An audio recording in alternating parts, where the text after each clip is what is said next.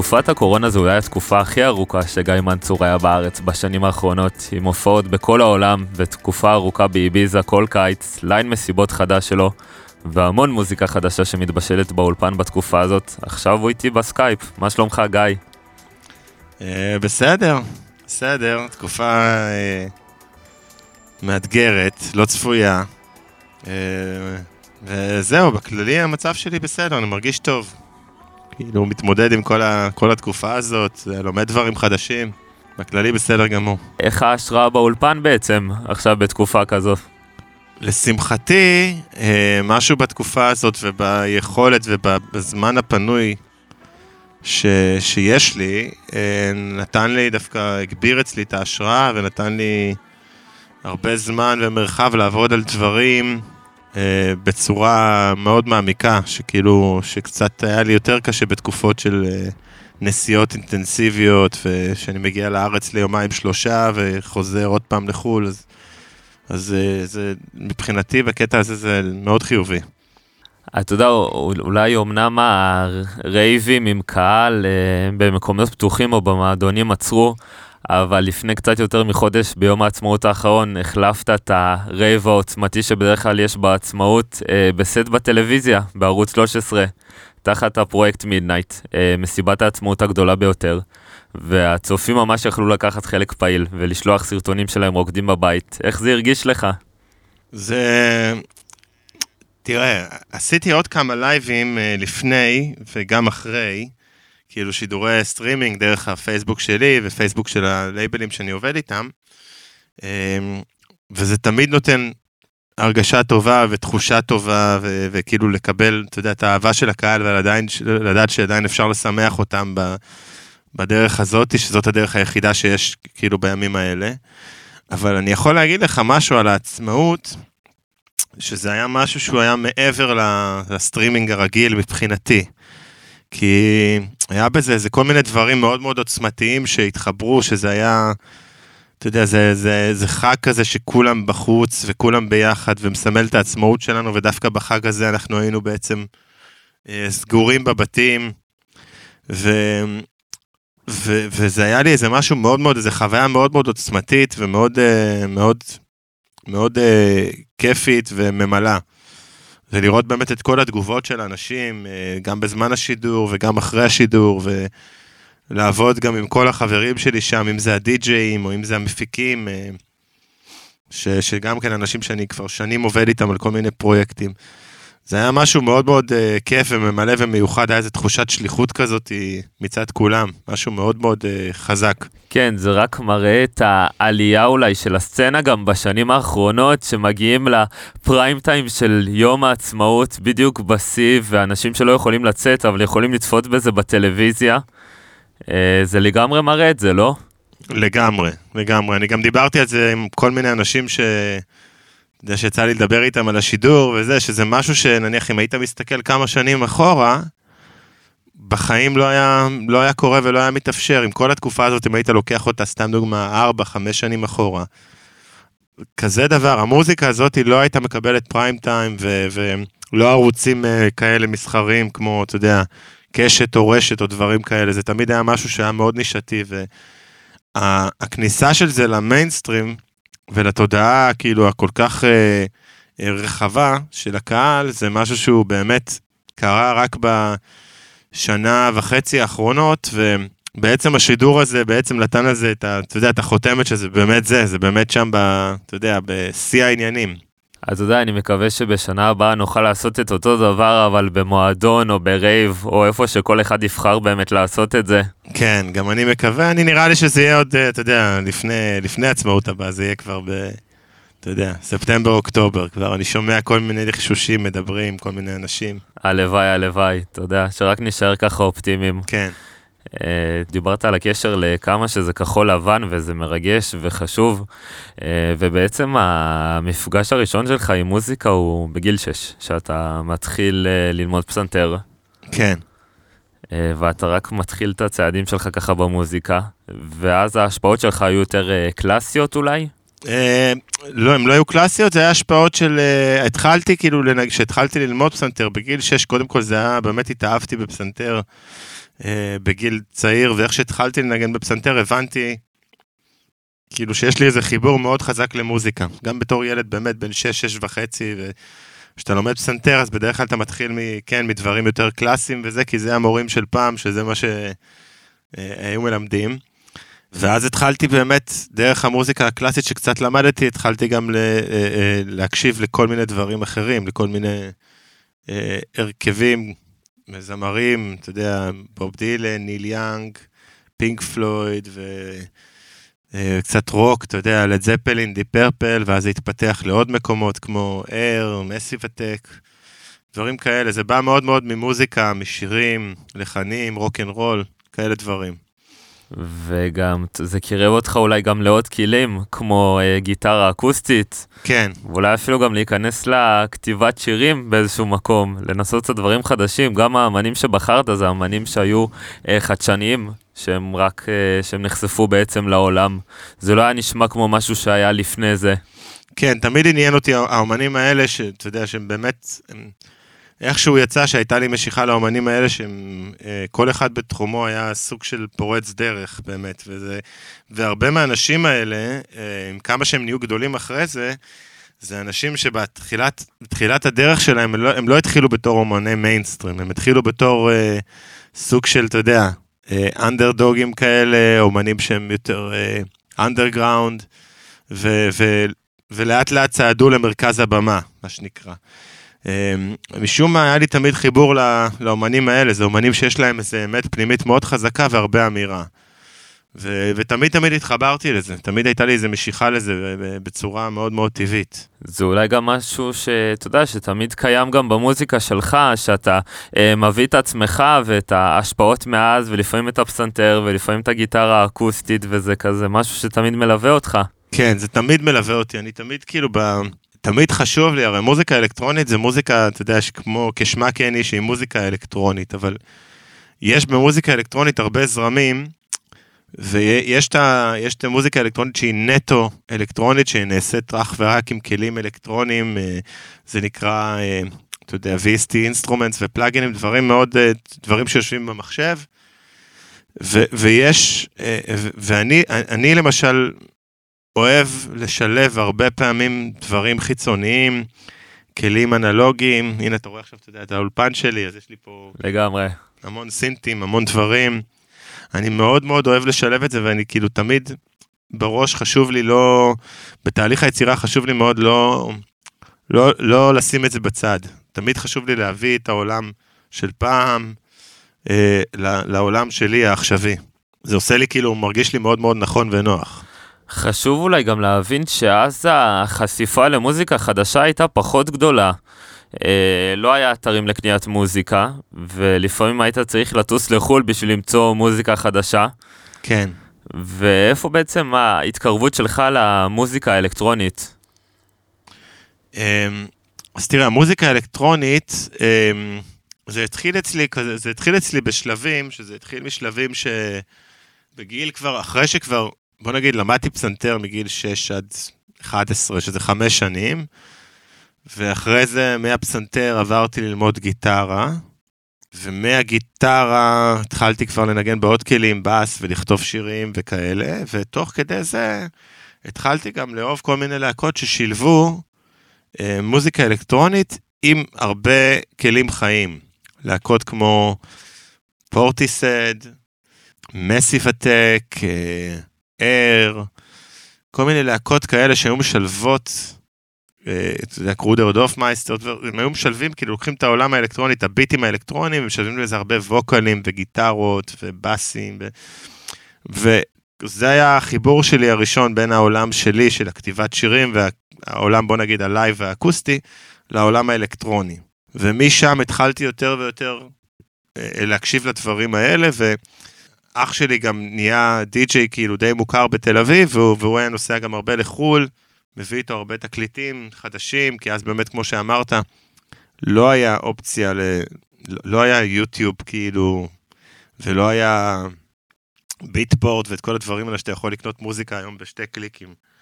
זה באמת, אתה הולך, ל, לא יודע, ללונדון, ויש שם, מוצאים שם איזה עשרים תקליטים של הטרק של השיר הזה הספציפי, וכל מיני אנשים מכל מיני, מכל מיני מקומות בעולם באים ולוקחים, אז זאת אומרת שבארץ היה רק מישהו אחד או שניים שהיה לו את התקליט הספציפי הזה.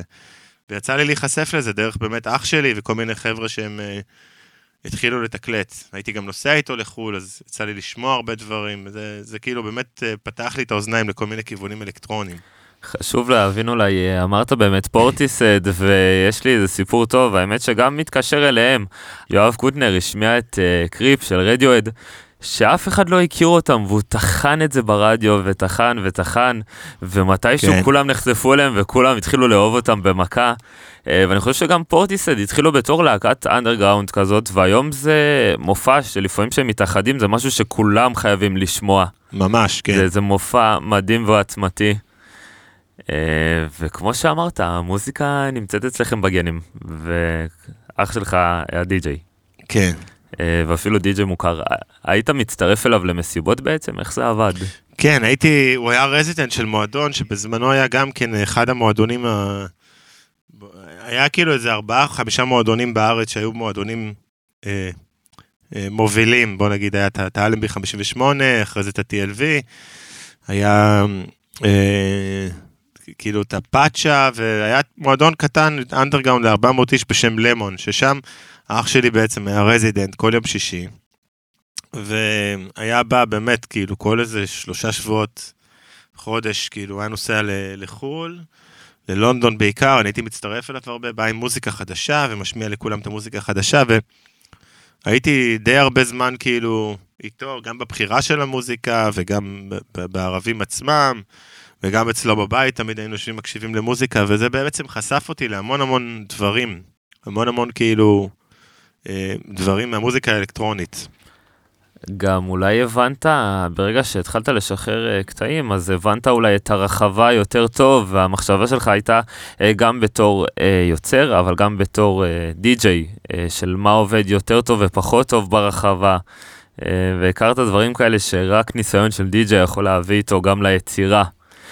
כמה זה חשוב באמת בתור אמן בתחילת הדרך, לצאת למקומות ולשמוע די-ג'יי שאתה אוהב, או לקבל רפרנסים מסוימים? תראה, זה דבר, זו שאלה מאוד טובה, כי זו שאלה שחשוב שהרבה מה, מהאנשים שיוצרים מוזיקה, במיוחד אם הם מכוונים אותה למועדונים, רחבות, רייבים, פסטיבלים, חשוב ש, שידעו. אני אישית הבנתי שאחד מהכלים שהכי גרמו לי ועזרו לי להבין רחבה, ועזרו לי ליצור מוזיקה לרחבות ולמועדונים, זה עצם היותי, כאילו, נתתי לעצמי גם את האופציה להיות, לבלות, אתה יודע, להיות במרכז הרחבה, אני לא אחד מאלה שרוקדים הרבה, אבל כן, לשבת, אתה יודע, להיות במרכז הרחבה ולשמוע את הסאונד ולהרגיש אותו, להרגיש איך זה משפיע עליי, אתה יודע, להרגיש איך הסאונד הספציפי הזה, ואיך הברייק הספציפי הזה, ואיך הבילדאפ, ואיך כאילו המיקסים, זה דבר שהוא מאוד מאוד מאוד משפיע על היצירה. כאילו ההקשבה למוזיקה, לא רק באולפן, ולא רק בבית או באוטו, דווקא ההקשבה ברחבה, להיות, לחיות את זה. יש איזה משהו מאוד מאוד חזק ב... בלהקשיב, בלעבור את התהליך הזה בתור בליין, שמשפיע גם אחרי זה על, על, על תהליך היצירה, ותורם הרבה לתהליך היצירה במוזיקה הזאת. אז עליי זה מאוד מאוד השפיע. אתה יודע, התהליך שבעצם קורה אחרי זה, זה שאתה נכנס לאולפן, עם כל הניסיון הזה שאתה צובר, ואתה עובד על האלבום הראשון שלך. תספר לי קצת על התהליך, אתה יודע, זה היה כבר לפני, ועברו הרבה אלבומים בדרך, אבל את הראשון, זה תמיד יש איזו זיקה מסוימת אליו. כן, אז הראשון שלי, זה באמת, זה הגיע עוד בתקופה ההיא, שזה היה, ש, שזה היה באמת, אתה יודע, מוזיקה זה היה משהו שהוא, זה היה תקופה שעדיין לא היה נגיש, ולא היה באמת אפשר לקנות מוזיקה באינטרנט, וזה זה היה רק ללכת לחנויות תקליטים, ולקנות, אתה יודע, תקליט או דיסק או משהו כזה. ואני באמת מאוד נחשפתי לעולם הזה של מה שאמרתי לך, זה היה פורטיסד, מסיבטק, אר, מורישיבה, קרודר דופמייסטר, מובי בזמנו שהוציא את האלבום שלו, את פליי. ואני הרגשתי שאוקיי, אני רוצה לקחת את כל מה שאני יודע עד עכשיו, מבחינת העולם של השירים והלייב והמוזיקה האקוסטית והכלים, ואת מה שאני אוהב בימים אלה, את העולם האלקטרוני, את הביטים האלקטרונים האלה, יותר טריפ-הופ, זה היה יותר טריפ-הופ, אז בי פי אם יותר נמוכים. ולשלב את זה, לעשות משהו כאילו בסגנון הזה, ובאמת התחלתי לעשות את זה, התחלתי לעבוד על, על אלבום, התחלתי לעבוד על קטעים את האמת, לא על אלבום, אבל תמיד היה לי בראש שאני רוצה לעשות מהקטעים על אלבום, ואז אחרי תקופה מסוימת הצ... הצטרף אליי עוד חבר שהוא היה בכלל מתחום הטרנס, אז הוא הביא עוד איזה משהו באלקטרוני, ו... וביחד ישבנו וסיימנו אלבום שנקרא סמוט, זה היה אני חושב אחת עשרה או שתים עשרה קטעים, ו... וזה היה עבודה שהיא באמת הייתה, מבחינתי כשאני רואה את זה היום, זה היה תהליך כאילו מאוד ארוך, מאוד אתה יודע, סיזיפי וזה, אבל תהליך מאוד כיפי שגם למדתי ממנו הרבה. תהליך של באמת, אתה יודע, הקלטות גם של שירות, ולשבת ולכתוב, ולכתוב שירים, ולמצוא את הזמרים הנכונים, את הזמרות הנכונות, תפקידי גיטרות, המון המון המון דברים, זה, זה היה איזה שנה, שנה וחצי של עבודה כאילו ספציפית על הקטעים האלה. גם אולי חשוב להבין, דיברת על זה שבאמת, אולי לא באמת תכננת שזה יצא אלבום, אבל ידעת שאתה רוצה אולי להוציא. ואז גם היה פחות אולי נהוג לשחרר רק קטע אחד או שניים. נכון. אלא יותר ליצור אלבום שלם, כי ההפצה אז לא הייתה כזאת גדולה, כמו שהיום, אתה יודע, היום אתה משחרר טרק אחד, ואם הוא פוגע, אז, אז זה טץ בכל העולם, ואנשים מאזינים לזה, ויש יותר פלטפורמות להאזנה. נכון, אז היה מקובל פשוט לשחרר אלבומים, היית משחרר סינגלים, אבל זה סינגלים מתוך אלבום שבא, זאת אומרת די-ג'ים היו הולכים וקונים, סתם דוגמה, סינגל בחנויות תקליטים, על תקליט, שזה ה-A-Side, צד אחד כאילו קטע וצד שני קטע, וזה כאילו ברובם היה סינגל מתוך אלבום שבא, במיוחד במוזיקה הזאת בטריפ-הופ, זה עדיין לא, זה לא היה תקופה שנגעתי במוזיקה שאני עושה היום, שזה יותר האוס, יותר כאלה, זה...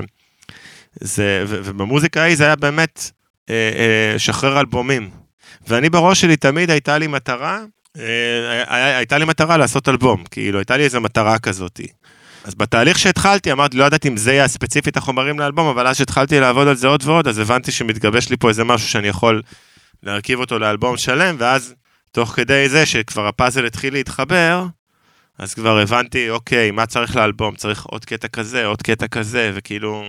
ואז גם עם, עם אותו אלבום, אם אני אקח את זה לעוד שלב קדימה, מה עשיתי עם זה?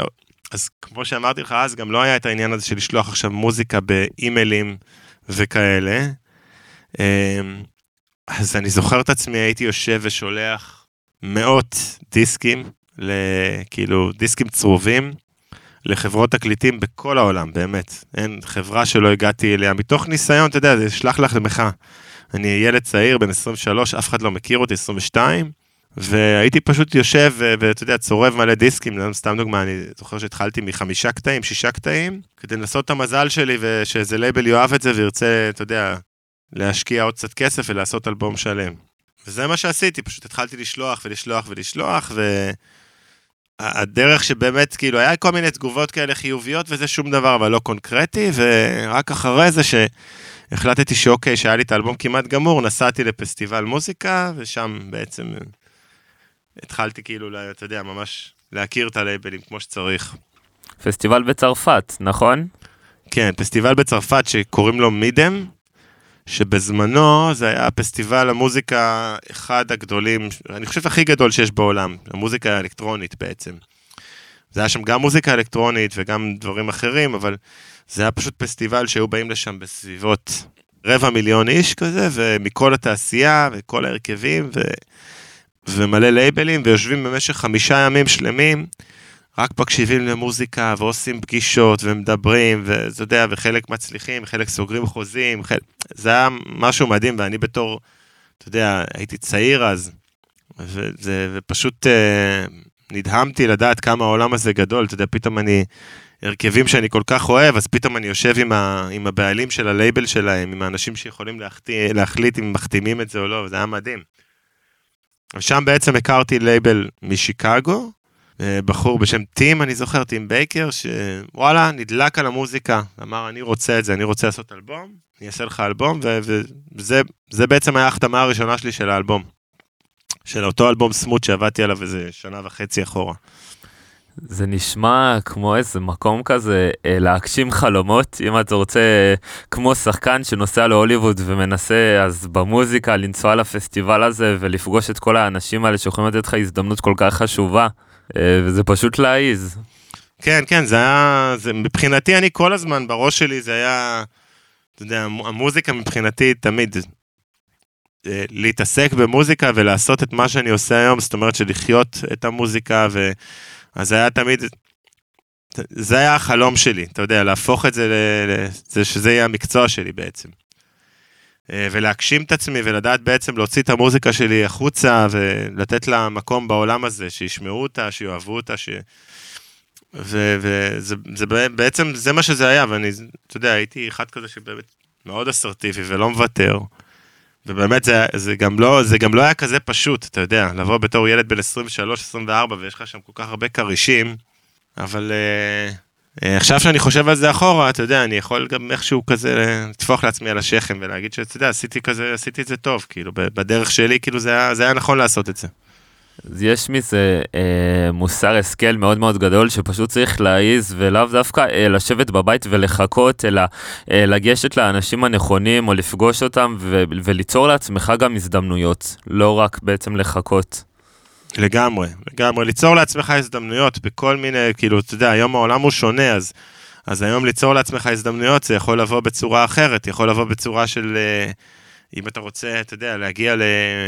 לסולומון או לטיילובס, אז לחפש איזה קונטקט יש לך להגיע אליהם, ולהגיע ולנסות ולשלוח, ופשוט ליצור לעצמך הזדמנויות, ולהאמין בעצמך וללכת עם האמת שלך. כן, גם חשוב לזכור, אתה יודע, נתת את סולומון וטלופס אה, בתור אה, דוגמה, אז אה, רוב האנשים האלה זה אנשים ש, שהם כן ידברו איתך, אם תפגוש אותם אולי בבקסטייג' והם אה, הם כן תוכל ליצור איתם איזו אינטראקציה מסוימת, אה, רק צריך לנסות. אתה יודע, זה אנשים גם, לא, לא מדבר דווקא על בקסטייג', הם מדבר איתך על אנשים, אתה יודע, הם פרודיוסרים שרק התחילו לעשות מוזיקה, ואתה יודע, כאלה, ו, ושרוצים בעצם, יש להם איזה חלום להוציא, סתם נתתי לך דוגמה את uh, סולומון וטיילובס, כי יש להם שני לייבלים שמאוד מאוד uh, uh, נחשבים, ואנשים מאוד אוהבים אותם, אז, אז אני אומר, גם לגדולים האלה, לכולם אפשר להגיע היום, במיוחד היום עם זה שהעולם, עם האינטרנט נהיה מאוד מאוד קטן, אתה יודע, הכל נהיה מקום, כאילו, מאוד מאוד קל להגיע לאנשים. זה גם משהו שאני תמיד אומר לאנשים, יצא לי לעשות כל מיני סדנאות והרצאות, וכאילו, ב, ב, בכל מיני פורומים של מוזיקה, בארץ ובעולם וזה, ותמיד אני אומר לאנשים שכאילו, שאתה יודע, אף פעם לא צריך לוותר, תמיד כאילו, אם אתה רוצה משהו, אתה יודע, בגבול ההיגיון כמובן, אבל אם אתה רוצה משהו, ותעבוד מספיק חזק, ומספיק תהיה דרוך למטרה, ותהיה מפוקס על המטרה הזאת, אז אתה תצליח להשיג את זה, אתה יודע, פשוט עניין של... של להיות uh, דרוך ומפוקס על המטרה. דיברנו על ההחתמה הזאת בעצם של האלבום הראשון בלייבל בשיקגו, שבעצם בא לך המנהל של הלייבל ואומר לך, אני אוציא את האלבום הזה ואני גם מקדם אותך קדימה, אני אכיר לך את האנשים הנכונים, וזה מוביל לחברות הפקה של סרטים וסדרות מאוד מאוד גדולות, כמו אייץ' בי או וורנר בראדרס, ובעצם באותה תקופה אתה מתמקד אה, בהפקת מוזיקה אה, גם לסרטים ותוכניות. כן, היה לי באמת האלבום הזה, אה, הוא אלבום שהוא גם, הוא, הוא בא בתקופה שבאמת, אה, בגלל שלא היה ריבוי של מוזיקה באינטרנט ודיגיטל כזה, כמו שיש היום, השוק הדיגיטלי לא היה כזה מפותח, אז אה, כל הסדרות, סרטים, אולפני, טלוויזיה והפקות, בעצם היו תמיד אה, משתמשות במוזיקה שיצאה מכל מיני לייבלים, זה עושות תהליך שנקרא לייסנסינג בעצם לקטעים, ומשתמשות בזה בכל מיני תוכניות ריאליטי, כפסקול, כל מיני פתיחים, כל מיני דברים, והחברה הזאת באמת הלכה, וכאילו קידמה את האלבום הזה שהיא החתימה, ו- ו- ובאמת הצליחו, אתה יודע, הכניסו די הרבה מוזיקה שלי לכל מיני סדרות אה, מאוד מאוד גדולות בזמנו, ואז אני זוכר, זה היה ניפ-טק, וסדרות של אייץ' בי או, Six Feet Under, וורנר בראדרס, והיה תוכנית ריאליטי של אם טי וי, The Real World, גם איזו תוכנית ריאליטי מאוד מצליחה, אז כאילו מכניסו את זה לכל מיני סדרות, בזמן שעשיתי את זה, אז אנשים בארץ אמרו, רגע שנייה, אם הוא ככה בחול, מצליח להכניס לפה לשם, אולי נביא אותו גם לסדרות שלנו, שאנחנו עושים פה, לערוץ שתיים, לערוץ עשר, ו... ואז באמת התחלתי לקבל כל מיני הצעות לעשות, ופתאום מצאתי את עצמי איזה, אתה יודע, תקופה כזאת, עושה מוזיקה לסדרות בארץ, אתה יודע, כל מיני סדרות, והתחלתי לעבוד ולהיכנס באמת לתחום הזה ולהתמקצע, והתחלתי לפתח לעצמי גם כזה שם כזה קצת בתחום, אבל עד שבשלב מסוים שנייה, אתה יודע, השעתתי על עצמי, זה היה, אתה יודע, זה היה תהליך מאוד uh, כיפי וזה, אבל uh, גם בתוך זה הבנתי ששנייה רגע, אני קצת, אתה יודע, מאבד, uh, מאבד את, ה, את הפוקוס ש, ש, ש, שהיה לי בהתחלה, ואני צריך לחשב מסלול מחדש, וצריך לחזור ל, ליצור דברים בתור גיא מנצור, להביא את היצירה שלי החוצה. אז זה מה שהוא הרגיש לי בפנים, כאילו, וזה, זה, וזה מה שעשיתי בעצם. זה באמת אפשרי לחלק את הזמן ככה, בין אה, הופעות בתור די-ג'יי ויצירה של אה, טרקים, לישיבה באולפן והפקת מוזיקה שמיועדת לפרויקט ספציפי, שאפילו יש לו דדליין מאוד מסוים, אה, ואולי בחלק מהפעמים אפילו מכתיבים לך את אה, מה שכדאי לעשות, אז, אז זהו. איך שכדאי לעשות את זה. אז זהו, אני הרגשתי, בזמן שהייתי, נכנסתי קצת לעבודה של ה... לא קצת, נכנסתי הרבה לעבודה של, של תחום הסדרות והסרטים בארץ, אז הבנתי ש... שאם אני רוצה להתעסק בתחום הזה, אז אני צריך להתעסק רק פה. אני לא יכול לשלב בו עוד דברים אחרים, בטח ובטח שלא להתמקצע ולהתחיל להוציא המון טרקים, ובטח שלא לנסוע, כי זה תחום שמקשה...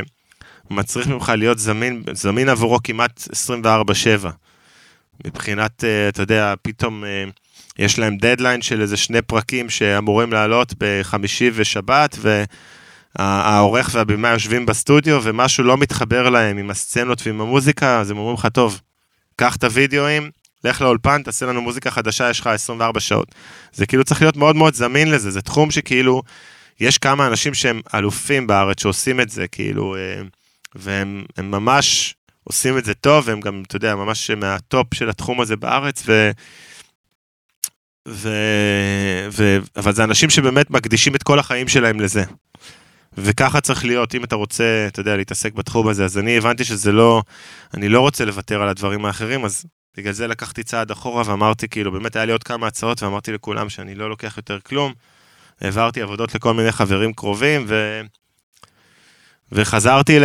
ואז הבנתי שבעצם אוקיי, עשיתי כמו בווייז, מחשב מסלול מחדש, הסתכלתי על החיים שלי, ואמרתי, ובאמת היה בזה גם בעבודות האלה, היה בזה גם, כאילו גם, פתאום הגעתי גם, ל... לא לשקט כלכלי, כי אף פעם לא היה בזה מלא כסף, אבל איזה סוג של, אתה יודע, עושה עבודה, אתה מרוויח נחמד, וזה, יש לך כאילו איזה סיסטם כזה, שאתה מתחיל כבר להתפרנס סבבה, ב... אתה יודע, ב... בעזרת המוזיקה, אבל לא רציתי ללכת למקום, לקומפורט זון הזה, אמרתי, לא, אני אחשב מסלול מחדש, אני רוצה, אתה יודע, להמשיך ללכת עם החלום של גיא מנצור, הילד הזה בן שש, אתה יודע, שנגע בפסנתר בפעם הראשונה, ללכת איתו. ו... ואז אמרתי, אוקיי, אני רוצה להמשיך ליצור את המוזיקה שלי, להתקדם עם המוזיקה שלי, ולהופיע בעולם עם המוזיקה שלי, אם זה, אתה יודע, בתור די-ג'יי, בתור לייב, לא משנה. ואז הבנתי ש...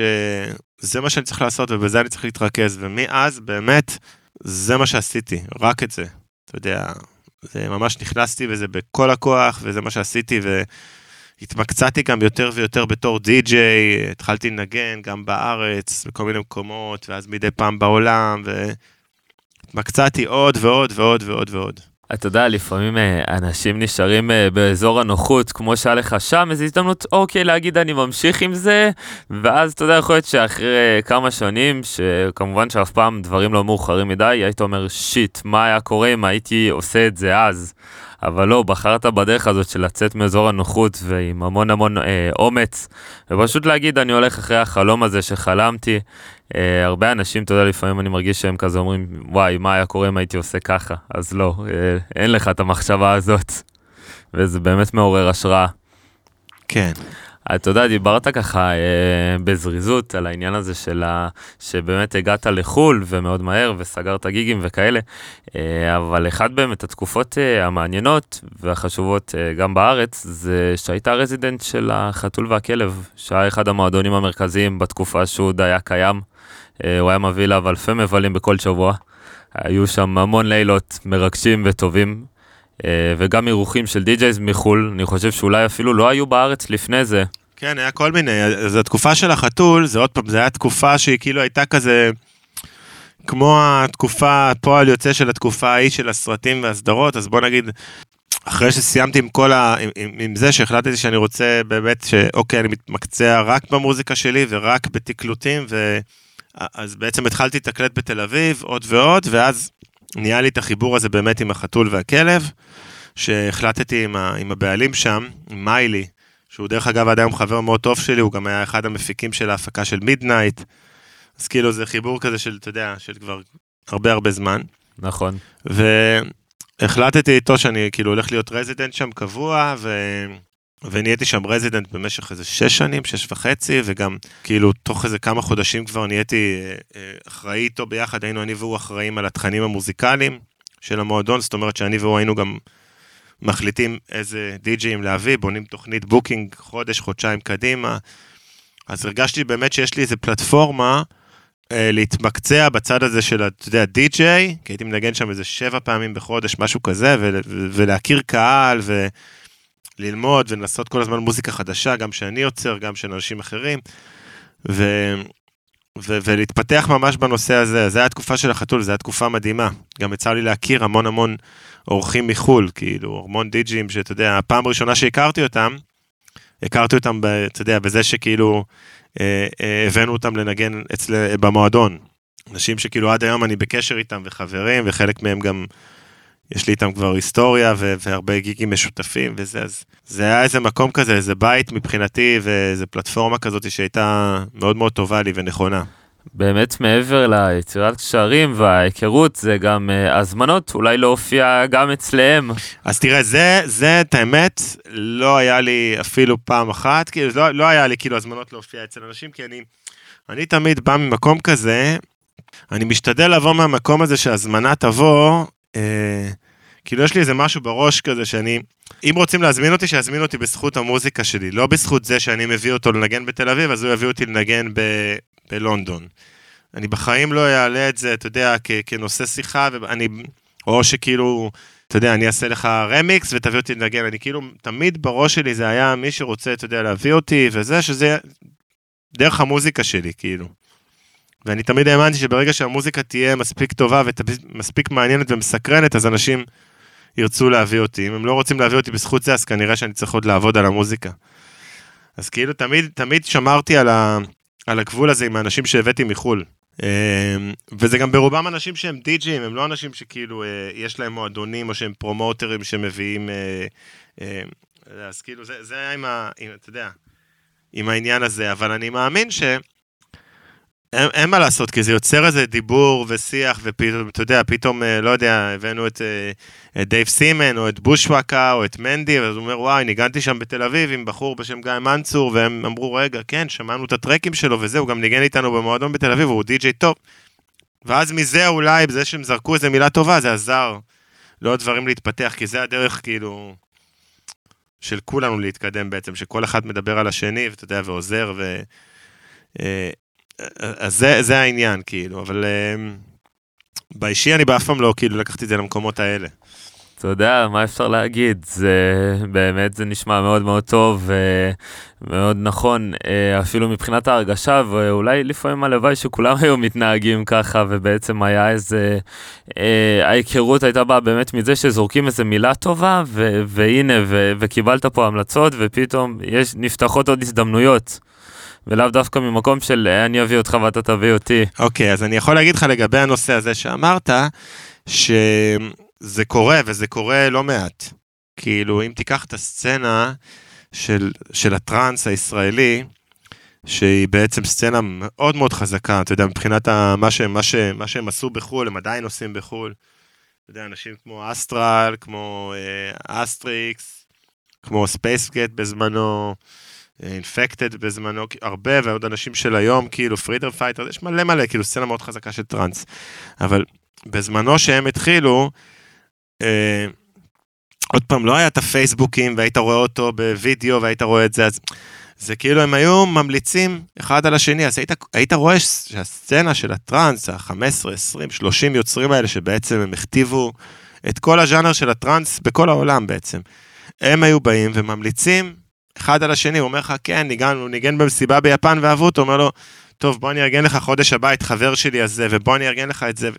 זה היה כזה, ככה זה נבנה שם, הם בנו ממש אחד את השני, וזה היה מאוד מאוד יפה לראות את זה, וגם עכשיו אני יכול להגיד לך שהייתי עם החבר'ה שלי, שזה החבר'ה של הישראלים, של ה-Lost and Found, וכל החברים שלי הקרובים פה מישראל, אז זה גם ככה, כאילו אנחנו באמת, אנחנו כולנו באותו ראש שלא, אתה יודע, אני אביא אותך, אתה תביא אותי, זה באמת ראש של, אני הולך לנגן באיזה מקום, הם אוהבים את המוזיקה שלי, והם שואלים אותי, מה, מי אתה חושב שאפשר עוד להביא מהחבר, אז אני ממליץ ואומר להם, לפי מה שאני חושב, לפי זה כאילו, וזה משהו שהוא מאוד מאוד, שכרגע הוא מאוד נפוץ אצלנו, לפחות בחבורה שלנו, אני חושב שזה מאוד נכון ומאוד יפה.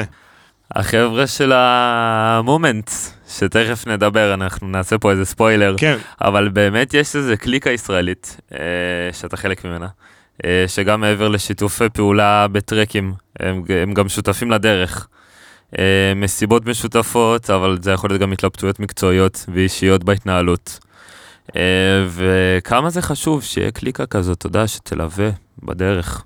תשמע, אני יכול להגיד לך, יש לנו, יש לנו חבר'ה שלנו, יש לייבל שנקרא Lost and Found, שזה לייבל של חבר טוב שלי, בשם גיא ג'יי, שהוא ישראלי שחי היום במלטה, והוא יוצר כבר המון המון שנים, מאוד בוקר, הוא אחד החברים באמת הכי טובים שלי, בלי שום קשר ללייבל, ובזמנו שהוא הקים את הלייבל, זה היה משהו כזה שהתחלנו כזה ביחד, אתה יודע, והריליס הראשון היה כזה ביחד, ואני מאז מלווה אותו ב- בלייבל הזה כל הזמן, ואנחנו עושים מלא דברים בכל העולם ביחד, הופעות ופסטיבלים, ולאט לאט התווספו אלינו עוד ועוד יוצרים ישראלים, שזה, אתה יודע, חן, סארזן גילביץ, אלי ניסן, רוי רוזנפלד, כל מיני כמה חבר'ה ישראלים שכולנו חברים מאוד מאוד טובים, וזה הפך להיות סוג של משפחה, שבעצם אנחנו גם, מעבר ל- ל- ביחד, ל- להופיע ביחד ולטייל ביחד בעולם, אנחנו גם עוזרים בתהליך של היצירה, אחד לשני. זאת אומרת, אם יש לי איזה טרק שאני עובד עליו, ו...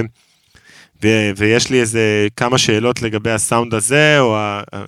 או... או הגרוב הזה, או... כן, אני יכול לשלוח את זה ל...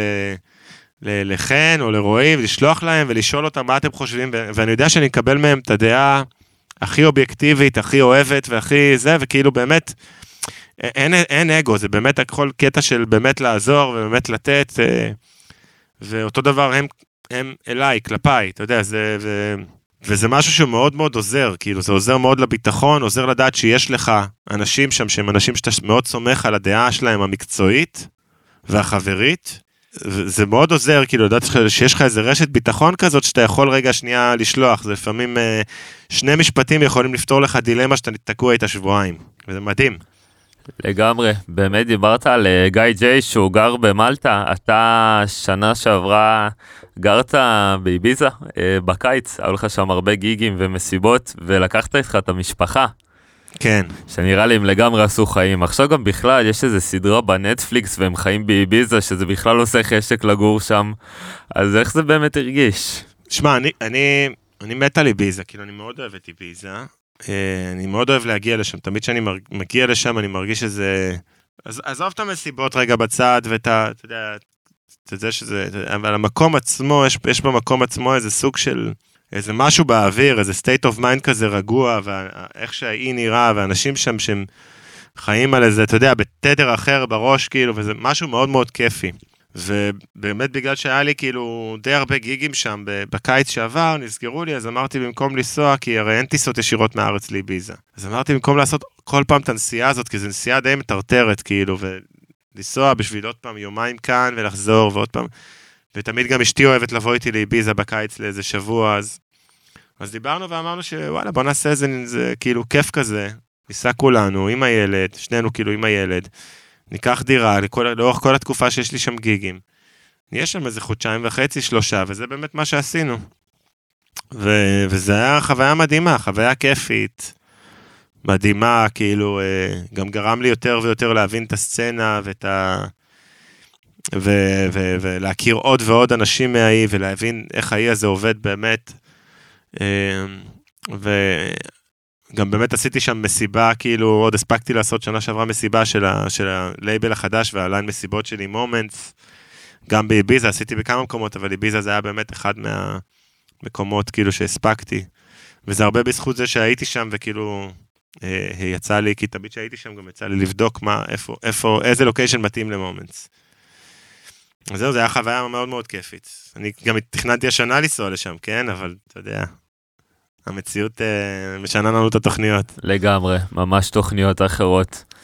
בדיוק דיברת על מומנטס, אז קודם כל הליין קיים כבר שנה, קצת יותר אפילו. כן, שנה, זה מאפריל, מאפריל שנה שעברה. אפריל שנה שעברה, זה היה המסיבה הראשונה שלנו. הצלחתם לחגוג שנה?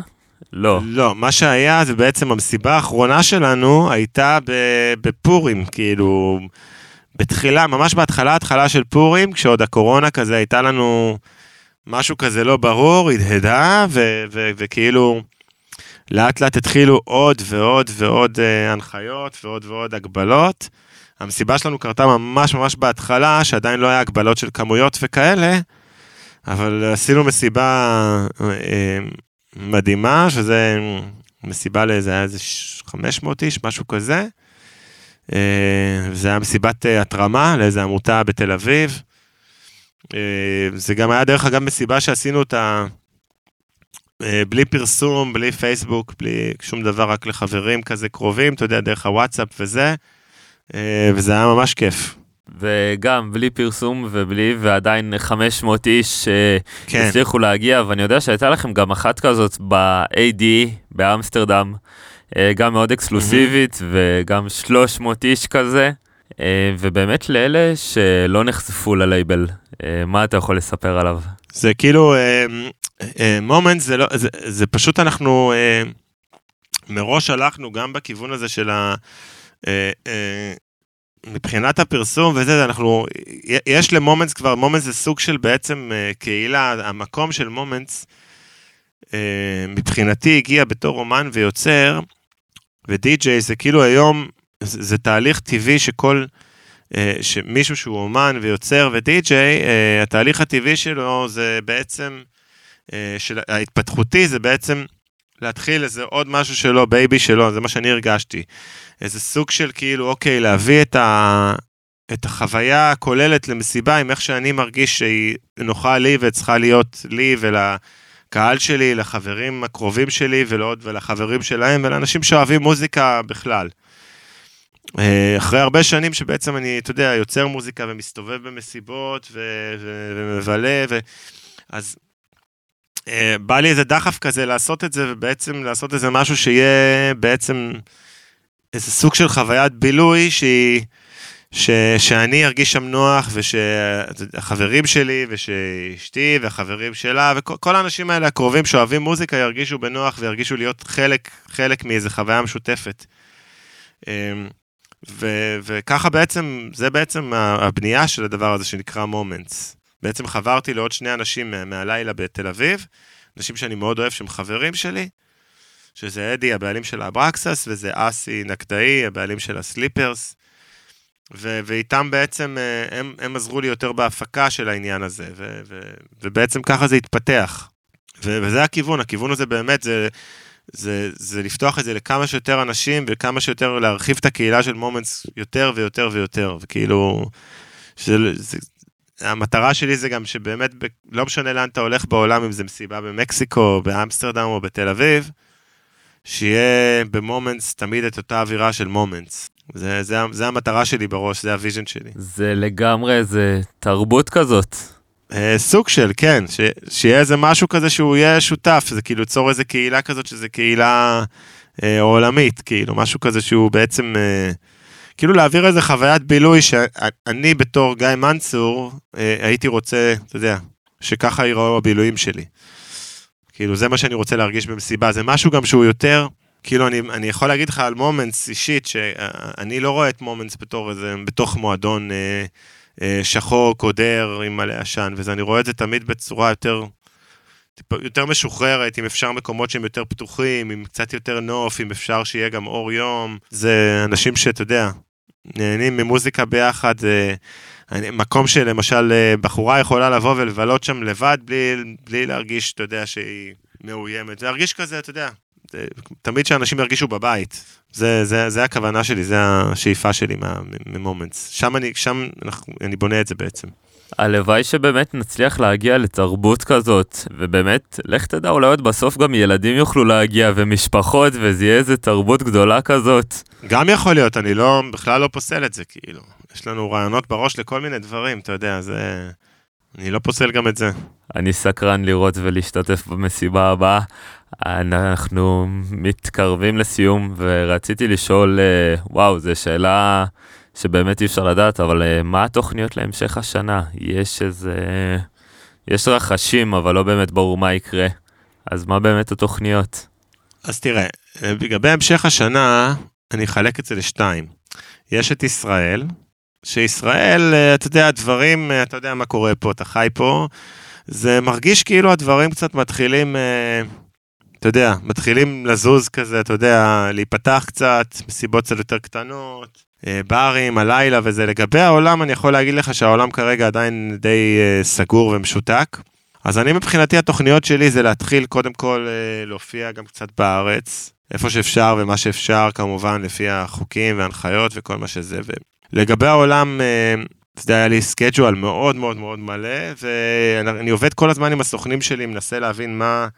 איפה נפתח, איזה מקומות עומדות, עומדים להיפתח, ו, ומתחיל כזה לסמן. אז אני יכול להגיד לך שכבר אה, יש לי כל מיני דברים שיכול להיות שיקרו באוקטובר, ספטמבר, יש לי דברים שהיו אמורים לקרות עכשיו ונדחו לי לשנה הבאה, אז זה כזה עדיין בעלתה והרפל, שום דבר לא, לא קבוע וסגור, אבל זה נראה, מרגיש לי שכאילו, מבערך, אתה יודע, דצמבר, ינואר, שנה הבאה, כבר די הדברים התחילו לעלות על מסלול כאילו, נורמלי, כמו שהם היו.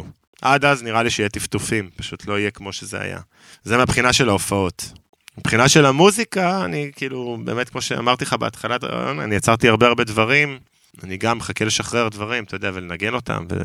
ובלי קשר, אני גם עבדתי על איזה פרויקט, כי אני לא יכול להגיד מה בדיוק, אבל היה לי איזה פרויקט שכבר איזה שלוש שנים אני רוצה לעשות אותו, משהו שמצריך המון המון עבודה, ואני אף פעם לא...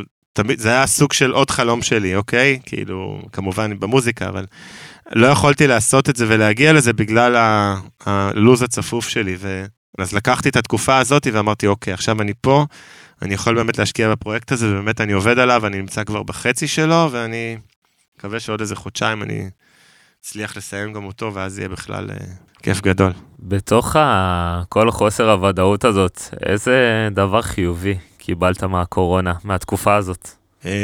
המון דברים חיובים, כאילו אם אני, אתה יודע, איך התחלה, איך שסיימתי עכשיו, זה זה שאני בעצם יכול לעשות משהו שבעצם, אתה יודע, בתקופה הרגילה של החיים שלי, אני לא יוכל, לא יכולתי לעשות אותו, ואני באמת, זה פרויקט כזה שאני, סוג של חלום, שאני כאילו, ממש בתהליך שלו, בעיצומו.